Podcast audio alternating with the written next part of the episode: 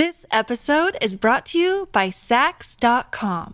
At Saks.com, it's easy to find your new vibe. Dive into the Western trend with gold cowboy boots from Staud, or go full 90s throwback with platforms from Prada. You can shop for everything on your agenda, whether it's a breezy Zimmermann dress for a garden party or a bright Chloe blazer for brunch. Find inspiration for your new vibe every day at Saks.com. When you need mealtime inspiration, it's worth shopping Kroger, where you'll find over 30,000 mouthwatering choices that excite your inner foodie. And no matter what tasty choice you make, you'll enjoy our everyday low prices, plus extra ways to save, like digital coupons worth over $600 each week. You can also save up to $1 off per gallon at the pump with fuel points. More savings and more inspiring flavors make shopping Kroger worth it every time. Kroger, fresh for everyone. Fuel restrictions apply. Another day is here, and you're ready for it. What to wear? Check. Breakfast, lunch, and dinner? Check. Planning for what's next and how to save for it? That's where Bank of America can help. For your financial to-dos, Bank of America has experts ready to help get you closer to your goals. Get started at one of our local financial centers or 24-7 in our mobile banking app. Find a location near you at bankofamerica.com slash talk to us. What would you like the power to do? Mobile banking requires downloading the app and is only available for select devices. Message and data rates may apply. Bank of America and a member FDIC. Welcome to the New Books Network. Hello, everybody, and welcome back to New Books in Art, a podcast channel on the New Books Network. I'm Allison Lee, one of the co hosts of the channel and Associate Professor of Art History at the University of Louisiana at Lafayette.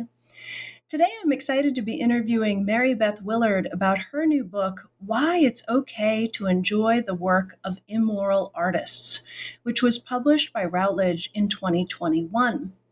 Dr. Willard is an associate professor of philosophy at Weber State University in Ogden, Utah. She received her PhD from Yale University and writes primarily on metaphysics and aesthetics. She teaches courses on deductive logic, metaphysics, and existentialism, and she writes regularly for Aesthetics for Birds, a group blog of philosophers of aesthetics and art.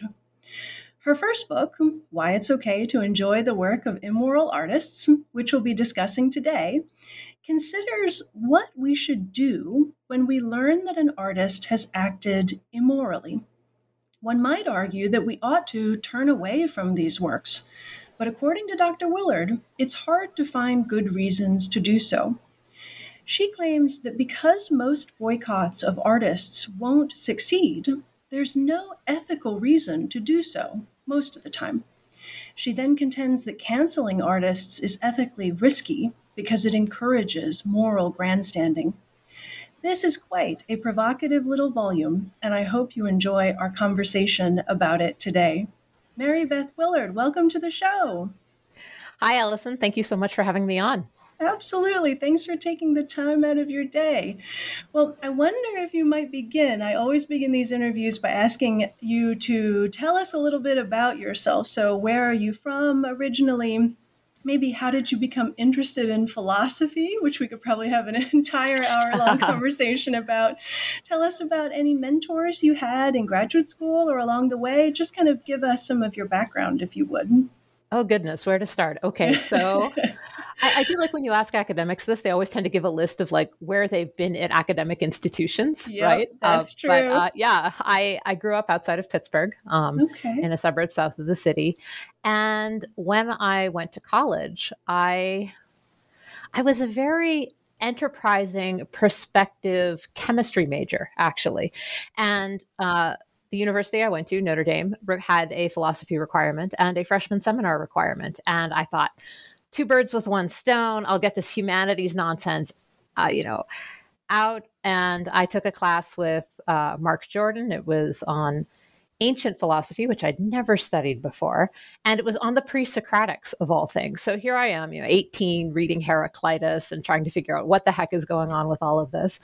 And I was totally hooked. And I feel like the next part of the story should be, and I changed my major to philosophy right away, and I knew what I wanted to do. But that's not actually true. I stayed as like a biochem major for another three semesters, and then realized I hated lab. And at that point, I'm like, well. I'd taken another philosophy class and I'd done pretty well in that because there was a two philosophy requirement. And then I changed my major and I ended up with a double major in philosophy and what they called computer applications, which I think was an attempt to make sure liberal arts people could get hired. Today we'd probably call it data science. Um, and I had no plans for grad school. I was going to go and get a job. And then about a year into actually having a job, I'm kind of like, I miss this philosophy stuff. So I took the GRE and then applied to grad school. So it was kind of like I stumbled forward into ending up as a, a, a philosopher. I feel like a lot of people like they knew they wanted to do this, and I'm sort of like, eh, we'll see if it works out. And it kind of did. Um, yeah, so I did my PhD at Yale, as you told everybody already. And uh, there I worked mostly with Michael Della Rocca, which might sound a little strange because he obviously uh, focuses on Spinoza and early modern philosophers, which means I know way too much about the early moderns for anybody who actually does like contemporary aesthetics, but it's okay. But he was a very good mentor in terms of like just encouraging ideas and being a really good person to work with. And uh, my dissertation involved a little bit of philosophy of language and a little bit of metaphysics because I was interested in the metaphysics of how we think about fictional characters. Like, what does it mean uh, to have sentences about Sherlock Holmes be true, even though he doesn't exist? How do you uh, think of a character as a work in progress. And uh, so, yeah, I've always had one foot in metaphysics and uh, one foot in aesthetics. Um, but the story of this book starts quite a bit later uh, because I wasn't thinking about ethics or immoral art really until uh, 2017. Um, and we can talk about that if you want. Um, beyond that, yeah, I graduated in the during the uh, Great Financial Crisis, and uh, this little university that I'd never heard of in Utah I didn't even know that like there was a mountain on the campus, and there is. Um, I'm told that when I was here on my uh, flyout, the look on my face was pretty funny because I flew in at night. I, my flight was really delayed and it was super cloudy. And I got up in the morning and it was still cloudy. And I went to campus, did my teaching demo, met with the dean, walked outside at lunch and went, There's a mountain on this campus. Um, because it was the first time I'd realized anywhere about like where I was. It was just all airports and campuses. But yeah, I've been here 11 years now and uh, started skiing. So I think I'm stuck because I don't think uh, my kids will move anywhere that there isn't a ski resort um, within 25 minutes of the house. So I feel pretty lucky overall. Uh, well, you already kind of set up my next question perfectly. I, you know, always want to ask, or I like to ask, uh, how books come about. I, I, think it's a fascinating topic. In your case, I actually wanted to ask not only did you like how did you come to write this particular book on this particular subject, especially given the background that you just described, but I'm particularly interested in whether this was commissioned. I know it's part of this Routledge series that, you know, that is a whole bunch of topics, why it's okay to all sorts of various things, or if you pitched it or volunteered to write it, kind of two pronged question about how it came about. Mm. Good. So I'll start with where the subject starts about, and then I'll tell you how the book contract happened. And both of them, I think, are a little bit strange. So the uh, interest in immoral artists for me started at the uh, uh, American Society for Aesthetics annual meeting in New Orleans in November of 2017. And this was right when all of the Me Too stuff was really breaking. So everything in the news is about Harvey Weinstein and it's about uh, all these other actors and uh, you know celebrities who are getting uh, caught up in the Me Too movement. And Alex King, who runs Aesthetics for Birds, was talking with uh, Justin Weinberg, who runs Daily Nous, so the two big philosophy blogs, and she was saying like, "Hey, we want to do a crossover thing about this." immoral artists and aesthetics or artwork and stuff and we're hanging out in the ballroom after one of the talks she's like do you want to write this? And she was talking to me and Matt Strohl. And we said, like, yeah, we think we actually have an interesting take on it because everybody's talking about how we have to cancel these guys. And we kind of wanted to stand up for aesthetic value and the aesthetic life. So we jointly wrote this uh, blog post and it was a really i just remember because it was such a fun weekend. We were running around new orleans eating all of the things. So it's like let's go for beignets and coffee and like writing on a laptop and matt uh, is editing and freaking out about like whether we're going to get canceled and i'm like let's just go for it and like then going back in and taking out all the snarky jokes. Anyhow we end up with this little thing. Um, it hits Daily Nous it gets linked around a little bit. And then a couple years later we're asked to write a follow-up on it and we do that. And then here's what happens um, as far as so that's the interest of the story. And if you actually look at like the second piece we wrote it's almost an outline of the book that comes out of it. I, I went back and was looking at it i'm like wow i really did have this whole thing kind of in mind except for the sixth chapter um, when i was first thinking about it. Um, but how the book actually came about was the um, Eastern APA in Vancouver. So this was 2019. And I actually didn't go. And I'm telling this because I think this is a really good story of how, how somebody can be an ally. Um, and uh, Matt was at the, you know, the reception with all of the, you know, book editors and things like that, where they go around and people are pitching ideas. And uh, he said, "Hey, uh, I, I have the text message from him. This is like just and it just says, "Yo, I met with the Routledge editor running their series. Why it's okay to uh, short books meant for a crossover audience." Um, you know, he was uh, trying to agree to write a, a different book, and he said, "I suggested for you why it's okay to listen to Michael Jackson." And so um, the editor got in touch with me a couple days later and said, "Do you want to submit a pitch?" So the first version of the book is actually just very very narrowly focused on Michael Jackson because the Leaving Neverland documentary had just come out, and the idea of like, there's so many think pieces and journalistic hot takes about, you know, can we listen to Michael Jackson? Or I think my favorite thing like, can we listen to Michael Jackson, but like only to his early career before he started abusing people? Like, is that the way that we can draw the line? And I think there's a really interesting question here. So, yeah, I kind of had a project tossed in my direction a little bit, and uh, I was interested in it. Um, the first, uh, the first um, pitch and the first draft of the book was a lot more focused on Michael Jackson. Um, after I wrote the first draft, I uh, emailed Andrew and I said, I need to expand this. I can't have it just be about Michael Jackson because uh, he's a really easy case. He's crazily rich, he's also dead. And that takes away a lot of the interesting ethical questions about what we can do to change things as consumers or how we can respond.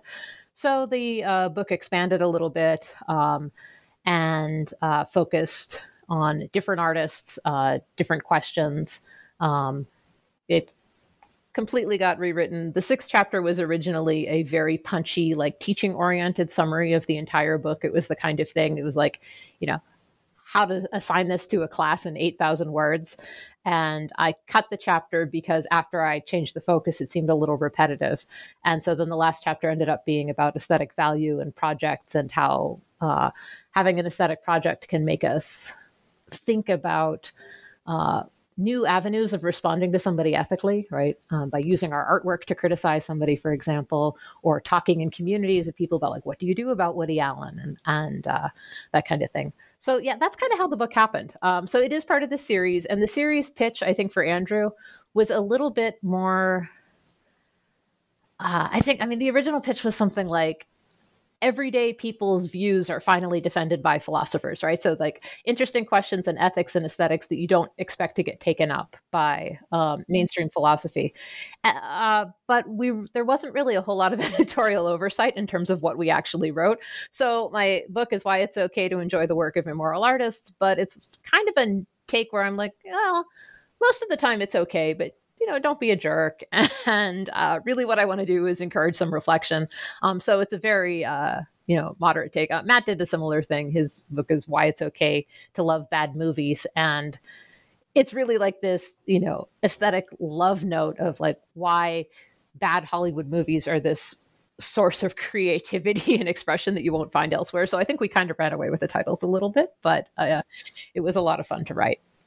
Well, I want to ask you several follow up questions. I, I, think this is perfect. You've set up nicely uh, a lot of the things that I want to kind of dig into about the book, about the title, about the artists that you cover in this book. But you referred uh, to the sixth chapter getting kind of added uh, at the end. And, you know, for those who are listening who are interested maybe in the process of how books get written, it is very interesting how things shift or as as mary beth is saying you know you begin with something that's just maybe a short essay and then you realize you've hit on something that maybe can be much longer. But let me give our listeners a little bit of a sense of of the six chapters in the book and the topics that you kind of cover and the punchiness of these titles in and of themselves. So mary beth has already hinted there are six chapters in this book total. Um, the first one is called Sorry, No Easy Answers Here.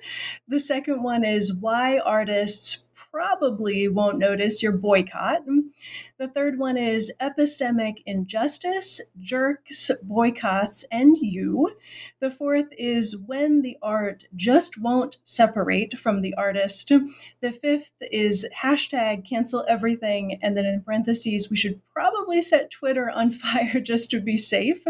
And then the last one, the sixth, is aesthetic lives as ethical lives. So I want to kind of work through this book, um, but before I do that, I, I want to begin maybe finally asking you a question about the book proper now. Um, and it's it's a silly question to ask because I know the answer having read the book, but I think it'll get us a good amount of the way into what you do here if I ask it anyway and you just kind of, you know, bat it around a little bit and then we can dive into some particulars.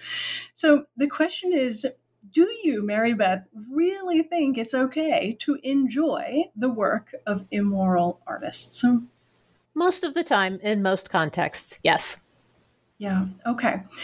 So having set that up and and mary beth does say that towards the beginning of the book and she i think you say something right afterwards like i know this might be a shocking answer but you know let me explain and take you through all the reasons why i believe this this to be true now when you a- answer my question about how the book came about a little bit um, you referred to the title and i'm i'm so I'm intrigued by this title, not only because it's part of this series and there are, you know, a bunch of these books to enjoy that, like you said, are, are written for a popular audience in a way that's very manageable. They're very digestible. They're not super long books. You know, the, I read this um, in a couple of days on a series of flights, actually, which is it's quite nice to, you know, take a slim volume with you on a trip and be able to say you finished it when you got home. But one of the things that I was so struck by from getting the book and all the way to now having finished it mm, was the enjoy in the title. And as I was reading it, I kept kind of waiting for you to address this idea of enjoyment, or maybe kind of define what you mean by it in the context of the artworks you discuss. Um, but you never, you don't quite go there. You get very close a couple of times, but I just kept thinking, is in is this about enjoying because you talk and you everyone just heard me say in the chapter titles you talk so much about boycotting and censoring and canceling immoral artists. So i kind of wondered you know you had to make it fit within the the series title why it's okay. But i wondered about like possible other titles. Maybe did you think about calling it why it's okay to engage with the work of immoral artists or was it always enjoy so the title came about very late. So remember, initially it was why it's okay to listen to Michael Jackson, and that was that was going to be the title. They thought it would be really catchy, and so then once I decided I wasn't really interested in writing that much about Michael Jackson, and that the editor was okay with it, it kind of went without a title for a little bit, and it was one of the assistants that suggested when I'm like, I go, I don't know what we're going to call this thing. He's like, how about why it's okay to enjoy the work of immortal artists? And at that point, I was just like, sure, let's go with that. Um, to your question, though, I think engage is probably uh, more accurate, right? Um, sometimes it is enjoyment, right? And if you're thinking about something like Michael Jackson, I mean, Michael Jackson's dance music, right? You're supposed to, you know, do the little zombie arms to a thriller, and you're supposed to, uh, you know, try to moonwalk and all of the things that we uh, do with that. It's dance music. It's supposed to be fun.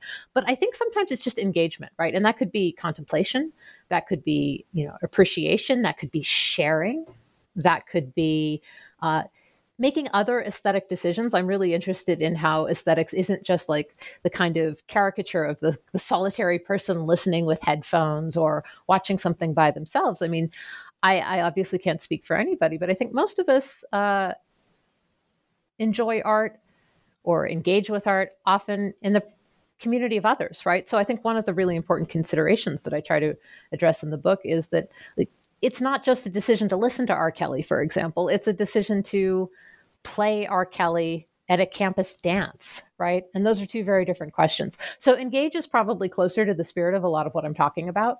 Um, but I think it's often really bound up with enjoyment because that's why we're into art and other aesthetic practices in the first place. They're fun, right?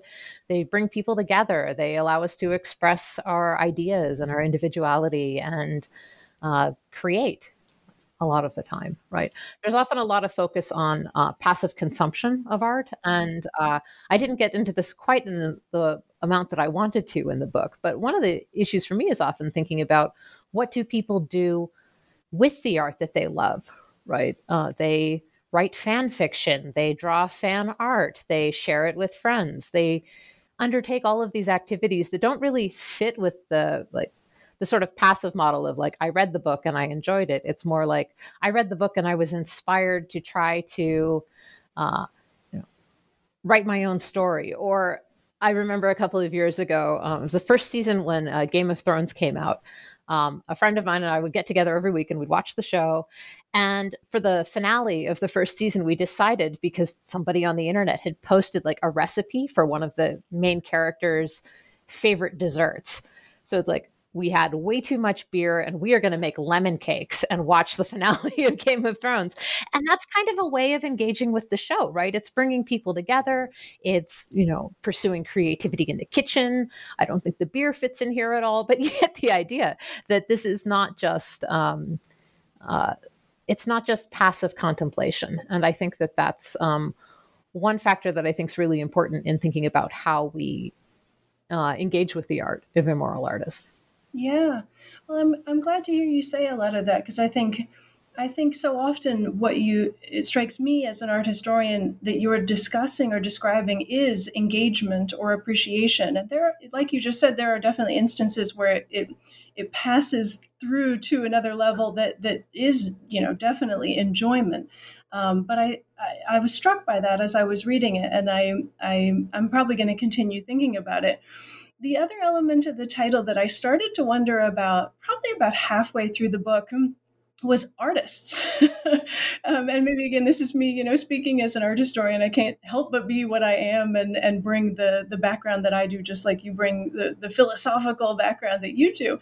And I started to wonder, well, maybe this book should have been titled "Why It's Okay to Enjoy the Work of Immoral Men," because so many of the cases that you put forward are well, they're all men for the most part, and and it's questionable, and you even refer to this a couple of times their status as artists. So, the main cases that you focus on in the book, though there are certainly others beyond this list, are, as you just said, Michael Jackson looms large. Harvey Weinstein makes several appearances. Bill Cosby has kind of a chapter devoted to him. Aziz Ansari, Louis C.K., R. Kelly, and then there's a little bit kind of heavy in the last chapter on Paul Gauguin, who you know, is probably the most artisty of the artists that you name.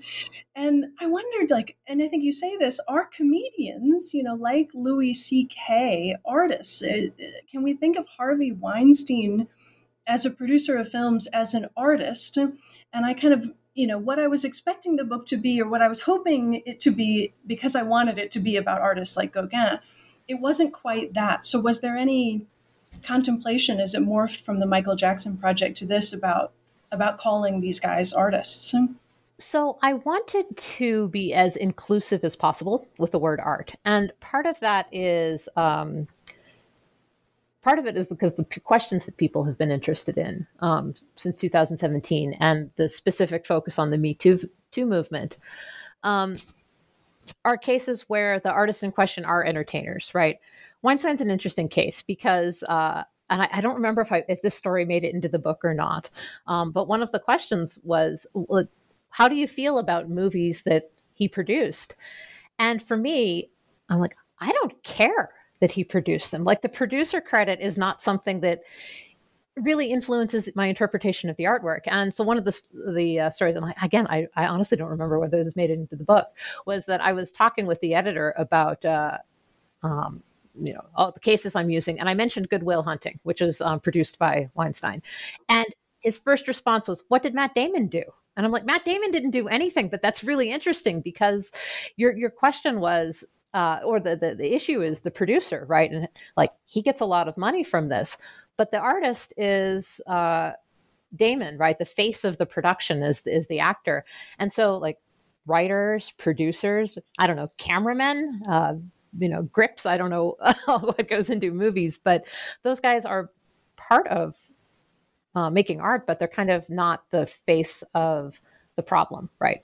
Um, okay, back to where I was going with this is that I was thinking um, that when we're talking about the Me Too movement, we are talking pretty broadly uh, about Hollywood. We're talking about celebrity culture, and that's mixed in with this. Um, the other reason that I didn't focus on the classic fine arts um, is that I think a lot of the questions, um, Gauguin aside, because there's been a lot of discussion in museum and curation and artistic circles about what to do with his um, legacy. A lot of times it's almost more like interesting trivia, right? Like Caravaggio is a bad guy, right? Like he probably murdered a pimp and then, you know, had to flee to another city.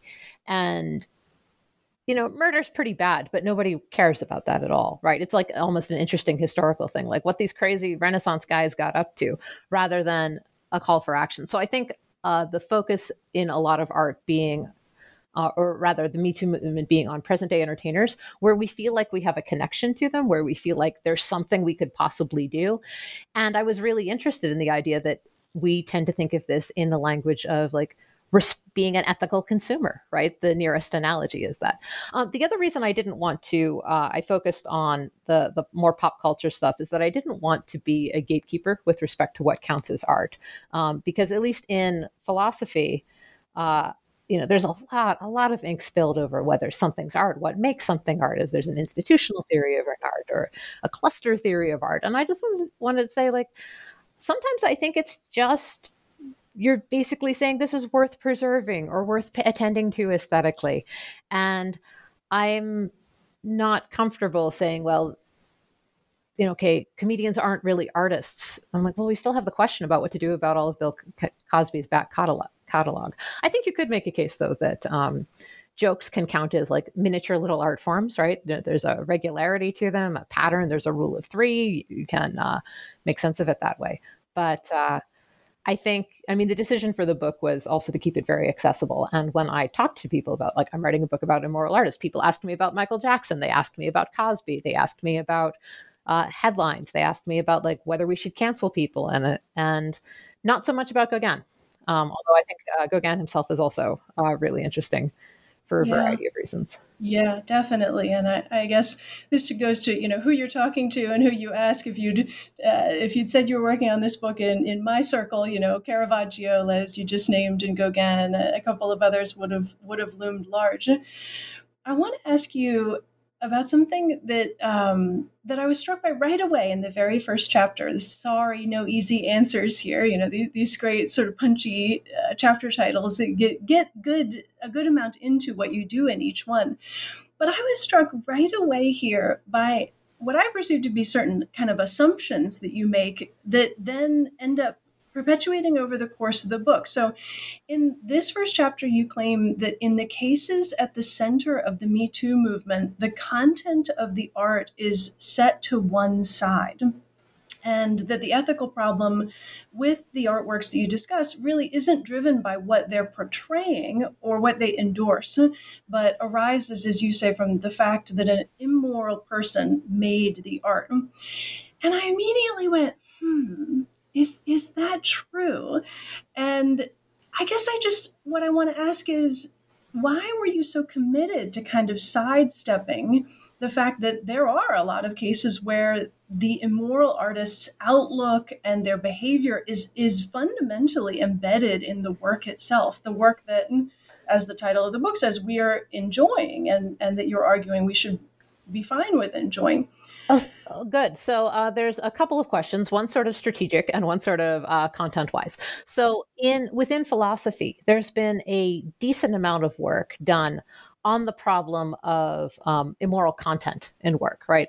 Um, James Harold uh, has a um, book called Dangerous Art. It came out in 2020 um, about and that and that book is a very broad overview of like lots of ways that art can be immoral right? So it could be immoral in terms of its production. It could be immoral in terms of what it's expressing or in terms of like what it does to people or you know any, any number of reasons. And so one thing i wanted to, to do um, when and the, the reason i framed it this way is that i think in a lot of cases um, and specifically at the case the cases that the me too movement are about not too many people were thinking that there was a problem with, say, Michael Jackson's songs or his lyrics, right? The, like none of those seem to be about uh, the sexual assault of children, right?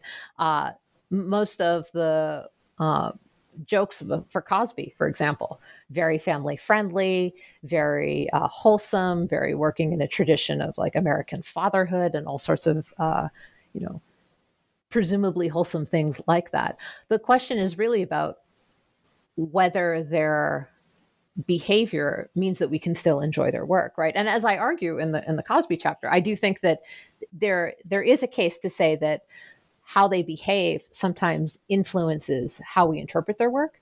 But what i didn't want was to take cases where uh, like uh, the artwork itself you know, is thought to be morally offensive or something like that. And I, th- I think that's kind of interesting. And the, the, reason I think that it's interesting is that I feel like philosophy kind of knows what to say about the cases where the artwork is immoral. I mean, people don't always agree, right? But you can say, oh, well, it's expressing an immoral attitude, or it's, um, you know, glorifying something that uh, you know shouldn't be praised or it's uh, you know leads to harm or it's an aesthetic flaw right? If you have to imagine that infanticide is good then you're going to not be able to engage with the fiction properly. So you have this really um, uh, rich literature about morality within fiction and how it makes us think.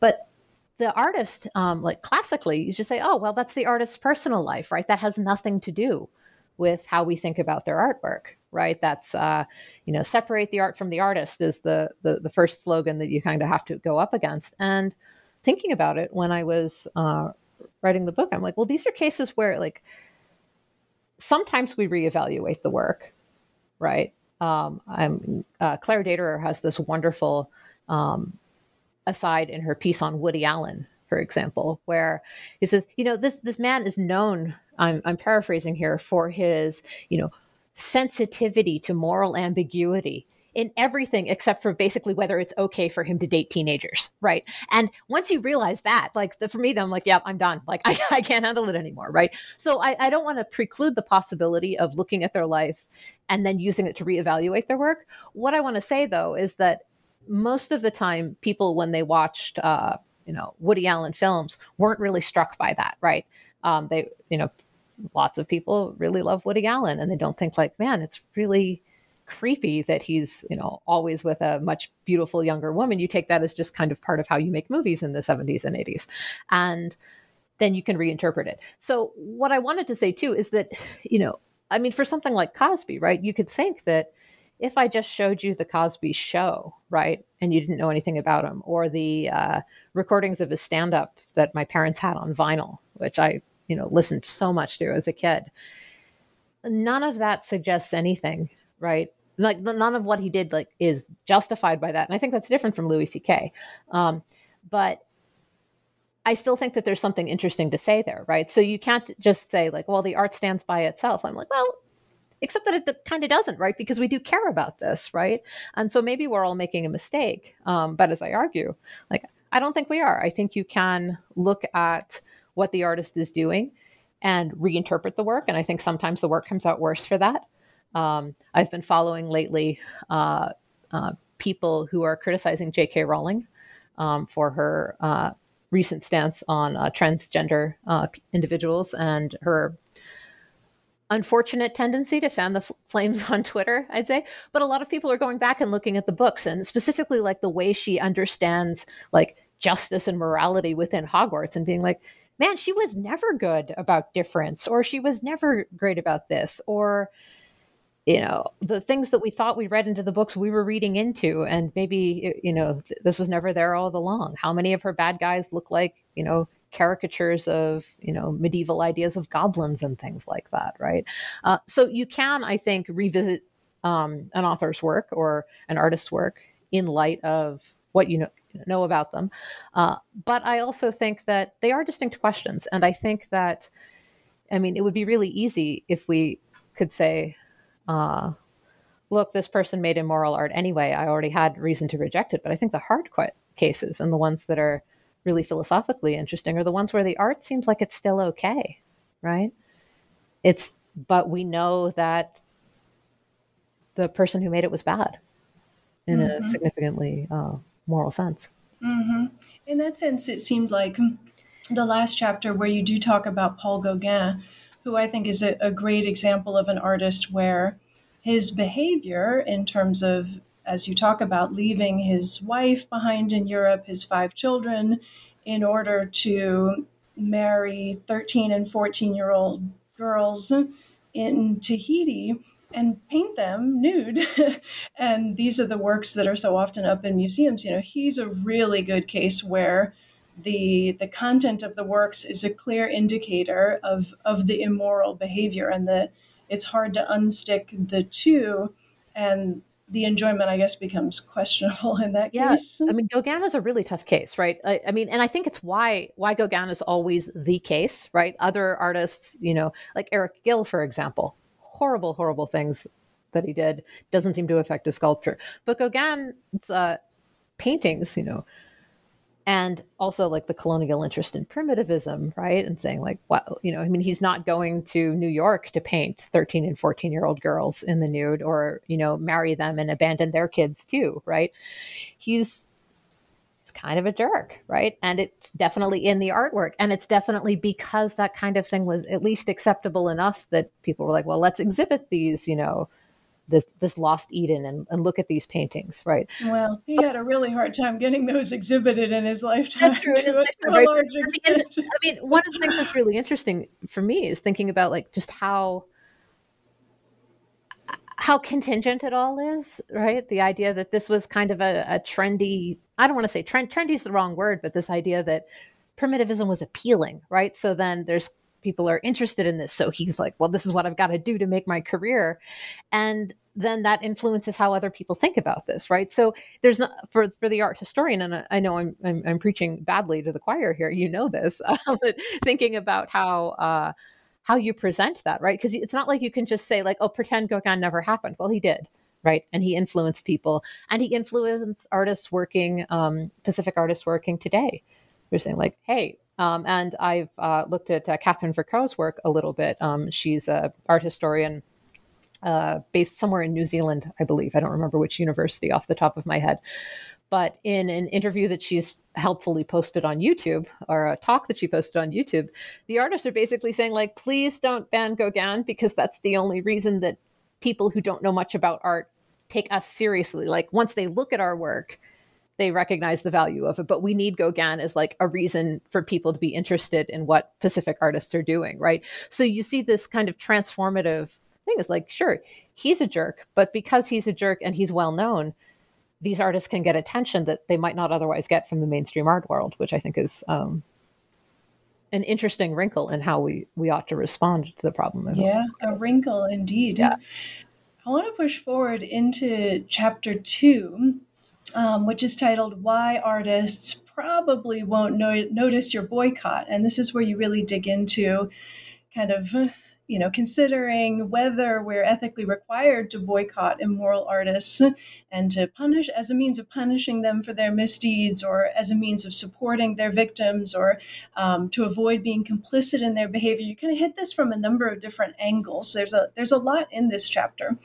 And I found this idea that you put forward about uh, us as consumers and saying that our power is very limited, specifically because we're not very important to artists. I found that quite interesting.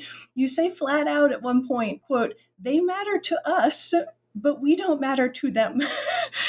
and I thought, oh, really? You know, excuse me, that's, you know, that's interesting. And it made me wonder do you know many artists or have you talked to a lot of them? In my experience with them and also with kind of the museums and galleries that that show their work that promote them that make them famous and successful people's opinions matter a lot. There's a lot of power especially in in kind of the collective that is the museum going public. So i wondered where does that fit into all this? All right. So um this episode is brought to you by Saks.com.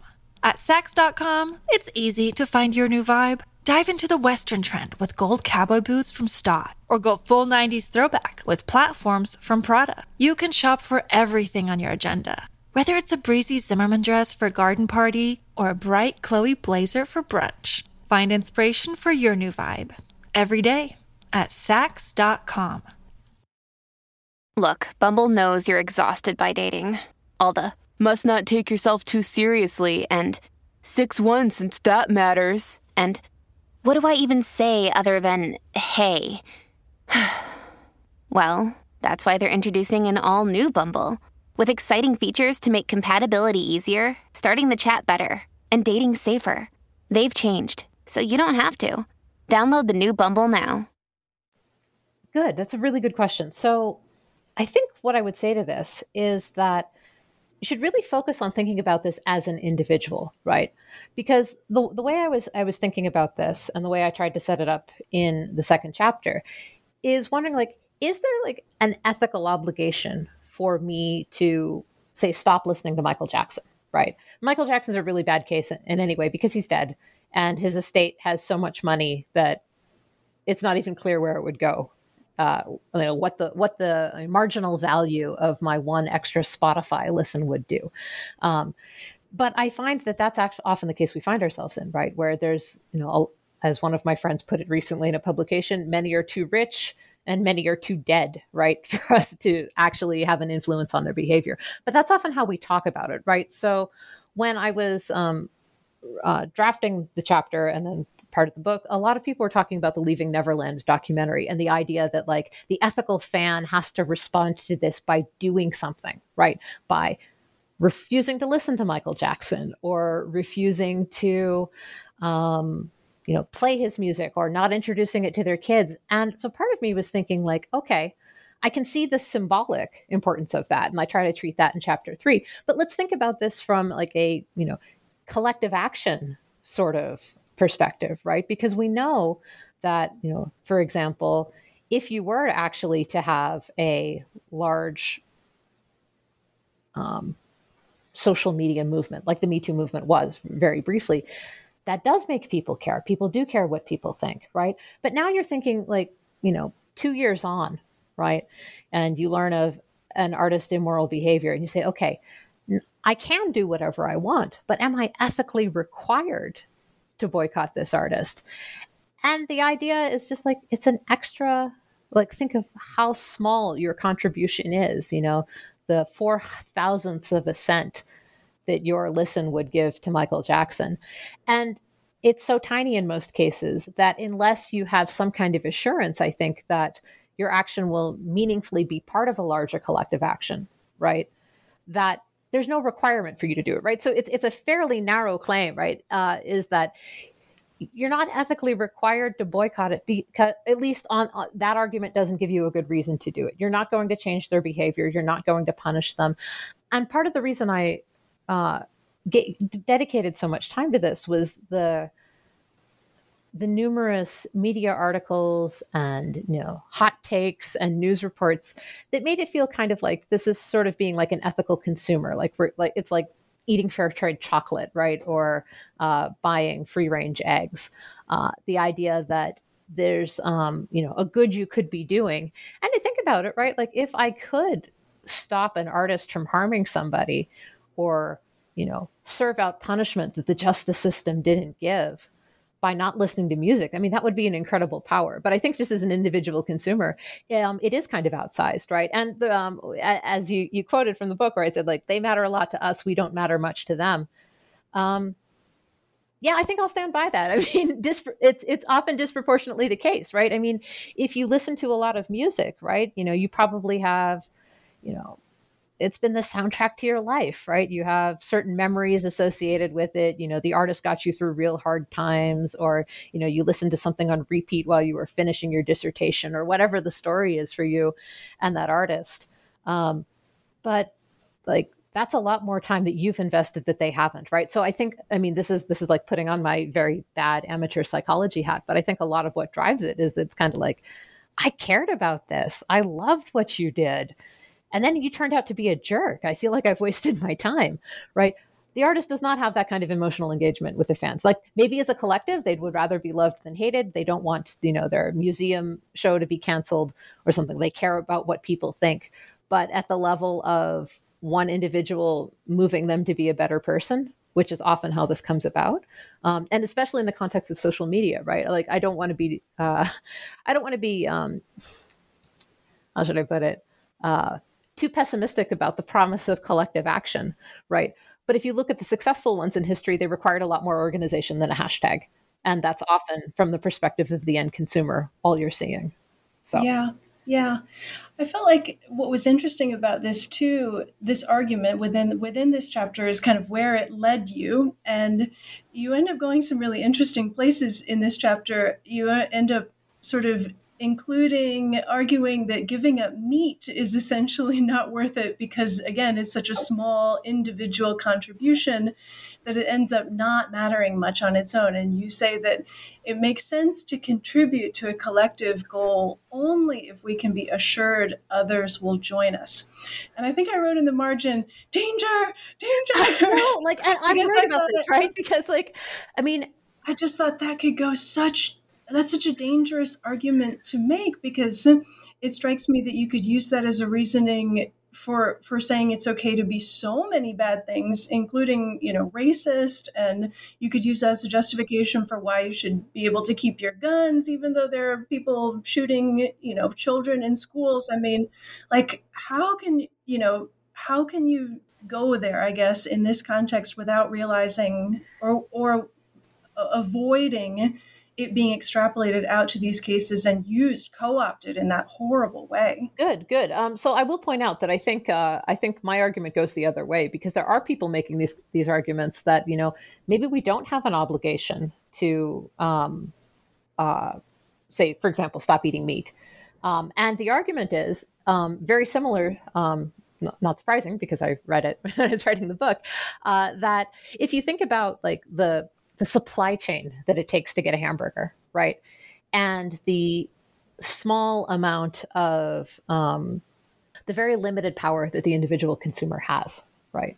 And you say, okay, so we agree that uh, factory farming is bad, um, but one of the um, downsides of having such a complicated uh, industrial farming system is that it's not really sensitive to the actions of what individuals are doing right? So it's not it's not like uh, i can go up to the farmer and say you know i would i would buy your chickens if you treated them better right? They arrive at the store in a plastic package and i you know if i buy chicken uh, then i'm giving them money. If i don't buy chicken and i buy something else that like the, the it's a really bad uh, let's say uh, signal to noise ratio right? Like um, the idea that i'm effectively communicating that I'm concerned about animal welfare, I think is very small. Um, and so I do worry about this, but I think I take the worry in a, in a different direction. Like, I don't think we know how to solve collective action problems. And I think that's part of the problem, right? Like, we have a lot of problems, most of the big ones facing us right now climate change, animal welfare, you know, uh, you mentioned um, gun control. Are all cases, even like just voting, right? uh, are all cases where the individual doesn't have a lot of power. And I I want to say that like I don't want to um I see the danger, right? Like the danger I, I want to write danger in the margins too. But I don't want to say that well it doesn't apply because well because why, right? Um why isn't it dangerous? I think the problem is that we have big problems that require collective action in order to solve and that we are told or encouraged to think of this as like we can solve this with individual choice right? So it is demonstrably bad for the environment that we consume animals in the way that we do, right? not great for them either, but let's just take the environmental cost. Mm-hmm. So, what do we say? Do we say regulate them? Do we say go after the institutions? Do we say change the market incentives? Or do we say it's your fault for going to the grocery store? You should eat less. And, and so I think one thing I would say is that a lot of these problems are institutional problems, and institutional problems require institutional solutions. And to get back to the subject of art, I think that's true there too, right? If you think, like, what did we really want to happen to Michael Jackson? And I mentioned this at the end. I'm like, nowhere in my top 10 of things that I think should happen would be that like he should be being boycotted 20 years after his death. Like he should have gone to jail, right? He should have been he should have gone to jail in 1992 or whenever it was. And what we needed that is we needed institutions to take victims seriously. We needed, you know, prosecutions to happen. We needed, um, you know, we needed we needed our institutions to work properly. And I think a lot of the frustration, again, uh, amateur uh, psychologist hat again, is that we're trying to solve with kind of like individual consumer measures something that never should have been our issue in the first place. You know, the first time you know Weinstein sexually assaulted somebody, she sh- she should have been able to go to the cops and have something happen. Um, or the culture on the set should have been just like, yeah, we don't work with guys like that. So it's the kind of thing that doesn't happen, right? And so um, where you see danger, and I agree with the danger, I, I want to say you can't solve a collective action problem though by turning it into an individual solution, right? It's still a collective action problem. And that's why they're so hard to solve, right? Because I think if we all recognize, like, I mean, think, think about it like this if you thought legitimately that, like, yeah, we do have a moral obligation to not listen to the art of immoral uh, enjoy the art of immoral artists, right? Enjoy the work of immoral artists.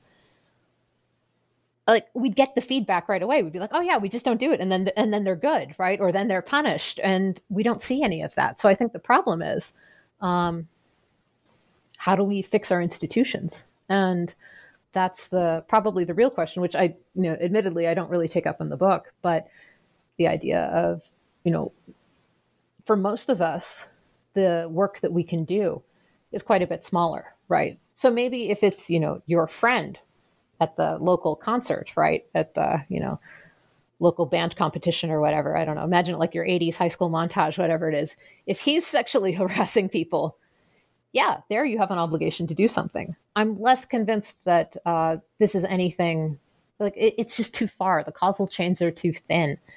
And um, the idea that I want to take is uh, is not so much like there's nothing we can do, do what you want, but like this is the wrong way of thinking about it. Like thinking about this as like a different kind of consumption will solve this problem. Like that's not what's going to solve the problem, and because it's not going to solve the problem, there's no ethical import. But I, I so I wouldn't take it as like I don't I don't you know I don't care about collective action things. I'm just saying that trying to reduce it to an individual obligation is not actually what's going to uh, what's going to solve the problem. So, mm-hmm, mm-hmm. if that makes sense.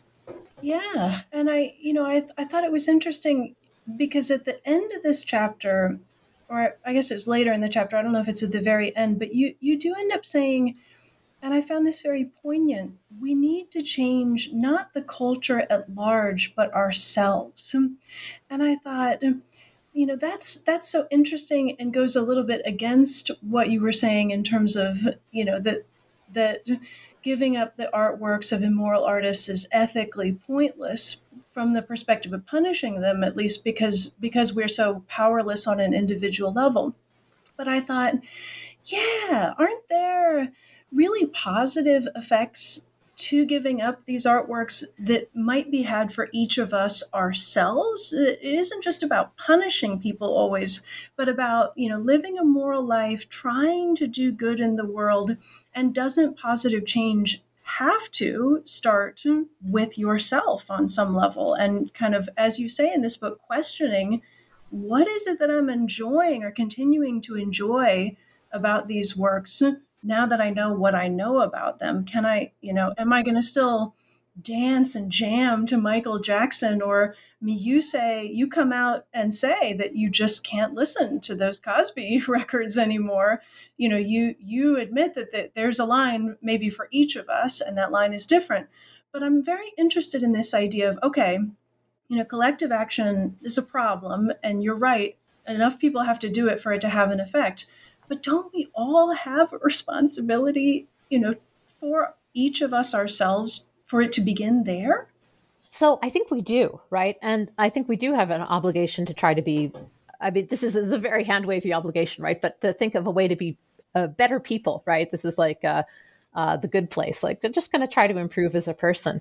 Um, and I, I considered that kind of response to the problem of immoral artists in chapter three, right? And that's the one that gets a it's a little more technical and it's a little bit about thinking of developing virtues, specifically the uh, the virtue of being the kind of person who would um, understand where a victim is coming from, right? The understand uh, the, also the sort of person that somebody could confide in. And I think we do have an obligation to do that, right? And this is also the point in the book. I said this is the place where I get the closest to saying like sometimes it's not going to be okay, right, to engage with the art of an immoral artist. Here, though, and this is a really philosopher's kind of distinction, right? Like, because we like to like draw the lines as finely as possible. I think we can distinguish between engaging with their artwork and what engaging with their artwork expresses, right? And I think most of the ethical issue is about what it expresses, right? So, like, for example, um, about 15 years ago, it seemed really common, at least in my social circles, for people to have elaborately choreographed dances at weddings, like for the bridal party, right? Like they would do something fun. And a lot of people were doing the thriller dance, mostly because it's hilarious and instantly recognizable to have you know the bride and the groom doing the zombie arms and uh, doing the steps. And you could see right now like that would not go over well right now. Actually it might now. It's 2022 it wouldn't happen 2019 right? So i wonder sometimes about like people's you know going back through their old bridal videos and whether they cringe about it right? But i think like the problem isn't like with listening to thriller or even dancing to it um, it's in that context what you're expressing would be a certain insensitivity toward victims. And that's what you're trying to avoid right? So the reason that there isn't like a blanket prohibition on like don't listen to the art of uh, you know my, uh, the music of michael jackson or laugh at, at comedy like that is that i think it's often very uh, determined by context right? So you could have contexts um, where uh, everybody is say critically on the same page. You you and your uh, Woody Allen fan club friends are getting together to watch his movies, but you're also setting aside some time to talk about what you think about uh, Dylan Farrow's allegations, right? That seems like a context in which like you can be very clear what you're expressing is not that you don't believe her or that you don't believe victims, but that you're trying to wrestle with it, right? And I think that um, what's expressed can vary very much by context, right? So I think I say at one point, like, maybe don't blast R. Kelly out the windows on your college campus right now, because that's going to be perceived, I think, correctly as being insensitive to um, survivors of sexual assault, right? On the other hand, I think I mentioned this too, you know, about a year later, I'm driving around in my car and, uh, I'm sure this is true everywhere, but Utah in particular really loves Halloween and haunted houses and it's like a thing here. So every so the radio, right, ordinary radio station is like full of advertisements for haunted houses, and half of them start with the opening chords and then the bass line of Thriller, right? And so this is like October of 2020. You know, we're in the middle of a global pandemic, and of course, I'm like finishing up the draft of the book on this and reworking it. So I hear it and I'm like, oh my God, like I can't believe they're still playing it. Nobody else cares, right? Why? Well, because the context shifted, right? So it probably would have been inappropriate um, right as the documentary was coming out to be, you know, you know, I don't know, going around blasting the music. But at Halloween, like there's like three Halloween songs, and one of them's Monster Mash, right? And they said the you've got to play play Thriller then. So I think a lot of it's by context, right? Um, the so I th- I guess the way to say it is I think there's generally an obligation to try to become a better person, right? To become more virtuous, to, be, to develop the the virtue of epistemic justice, to try to be a more to try to be sensitive, right? But I don't think that that means in most cases, or or eh, or to say as a general rule, that means you can't engage with the work of immoral artists, because a lot of that's going to depend on context, right? You're an art historian you've got to talk about Gauguin. Otherwise, you're kind of not doing your job, right? You could talk about him in different ways, though, right? you could talk about him in ways that um, you know uh, make manifest the colonialist nonsense behind uh, what he decided to paint. You can uh, critique it, right? But those are all forms of engagement, right? And I think that, and there are also contexts where maybe it wouldn't be um, appropriate. Yeah, uh, you know, I've tried it both ways since since you bring it up. You know, I've tried. I think and have successfully just completely avoided talking about him altogether in courses, you know, where we're going through modern art or going through the survey of of the masterpieces of the last 500, 600 years. And I think there are other artists you can put in his place to talk about post impressionism. And then some years I've done it, like you said, and, and assigned articles. And there are some, you know, that, that really try to draw out the problems, the difficulties, the what do we do's surrounding Gauguin. I think what I also found really interesting, and as you say, there's a lot in this third chapter. It's very technical, and maybe it was the one that I liked the most because there was so much to kind of grapple with. But you were starting to get at a little bit in in your response to my question what comes up at the end of this chapter in terms of the distinction you make between public and private enjoyment. And I, I, want to make sure we get this in. I know we're running out of time, but you say it's really important to distinguish between privately engaging with an artwork, which I guess is like listening to R. Kelly with your windows rolled up or with your headphones, headphones on, on yeah. versus semi publicly engaging with an artwork and versus publicizing that you're engaging with an artwork.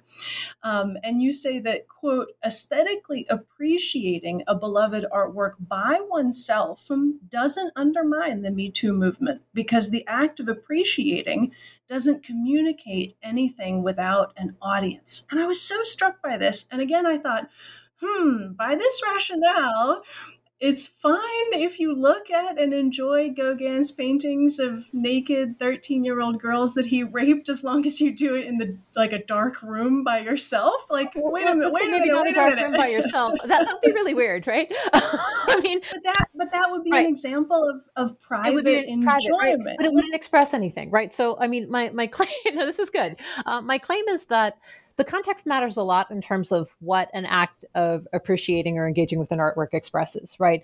So the Gauguin case is weird because most of us wouldn't look, I mean, like I I mean, we don't have Gauguin painting. Like it's not a private thing. They're they're museums, right? So the museum context is different. But think about um, like showing the pictures uh, as you might in a classroom, right?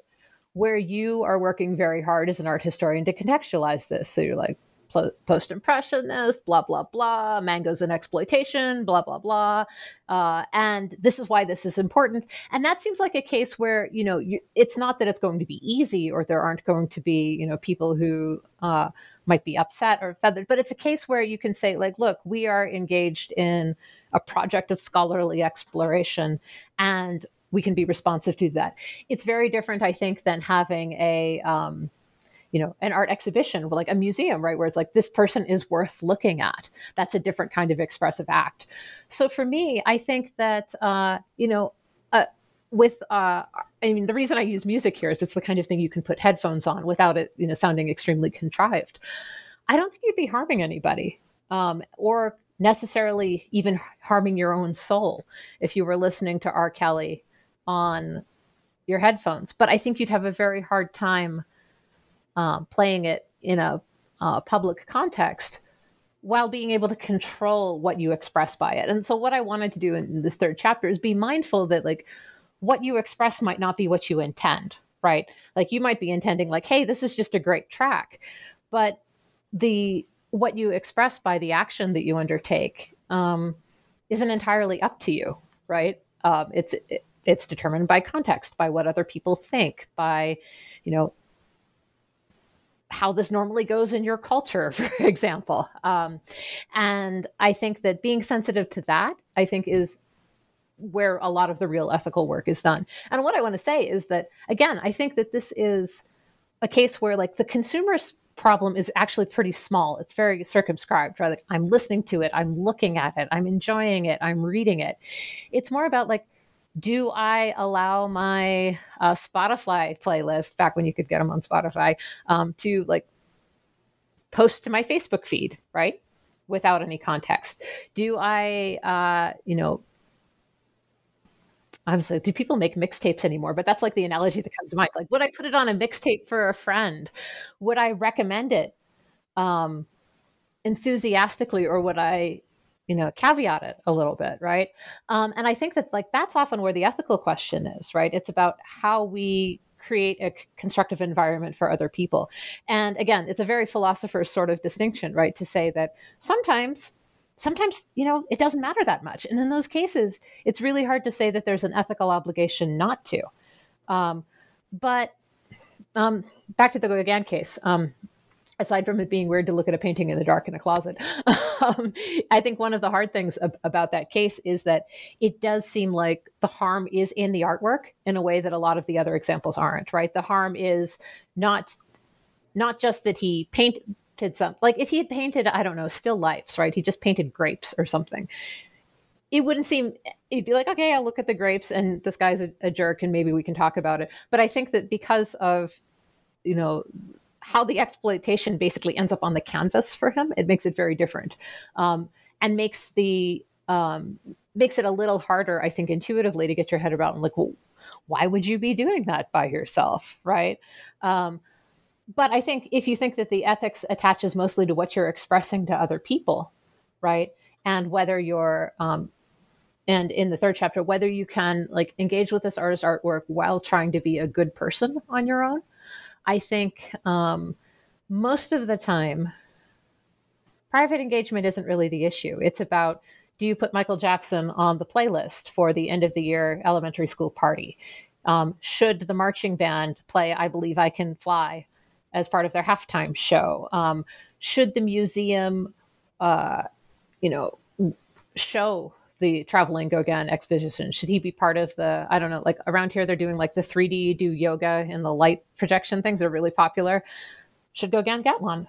I don't think so. I think that would be a really, really weird situation to do yoga, right? Um, but like that's the question, right? The question is how we react again in institutions and in these contexts. Um, so yeah, public-private isn't always necessarily the right way to think of the distinction, although it's convenient shorthand for thinking about like where you have control over the context of expression, right? About what gets expressed by uh, your decision to engage with an artwork. Mm-hmm.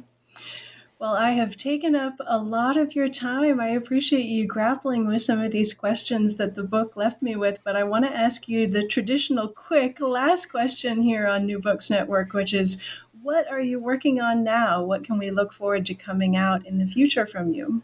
Well, I've just wrapped up a series of articles. These are more academic in the British Journal of Aesthetics on the problem of ethics and immoral art, which actually takes up some of these questions about expressiveness and uh, publicity and where do we go from here. I'm also right now thinking more about some of the stuff that I introduced in the sixth chapter about what it means to have an aesthetic commitment or a project and how the art that we choose to love or the practices that we uh, choose to undertake shape our lives and what it means to have an aesthetic outlook on a life. Um, it's not quite sure what I'm doing with it yet, actually. I'm in the fun, experimental, exploring stages of uh, reading and thinking and writing down ideas and tossing half of them out. But that's where I think I'm going at the moment. Those are fun stages. Well, we will look forward to seeing that work come out.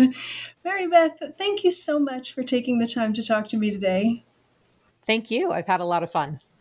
All right, everybody, you have been listening to New Books in Art, a podcast channel on the New Books Network. My name is Allison Lee, and I've been talking to Mary Beth Willard about her new book, Why It's Okay to Enjoy the Work of Immoral Artists. As always, if you have questions or comments about this episode, you can contact me through my website at allison-lee.com or find me on Instagram at Professor Lee. Thanks so much for listening.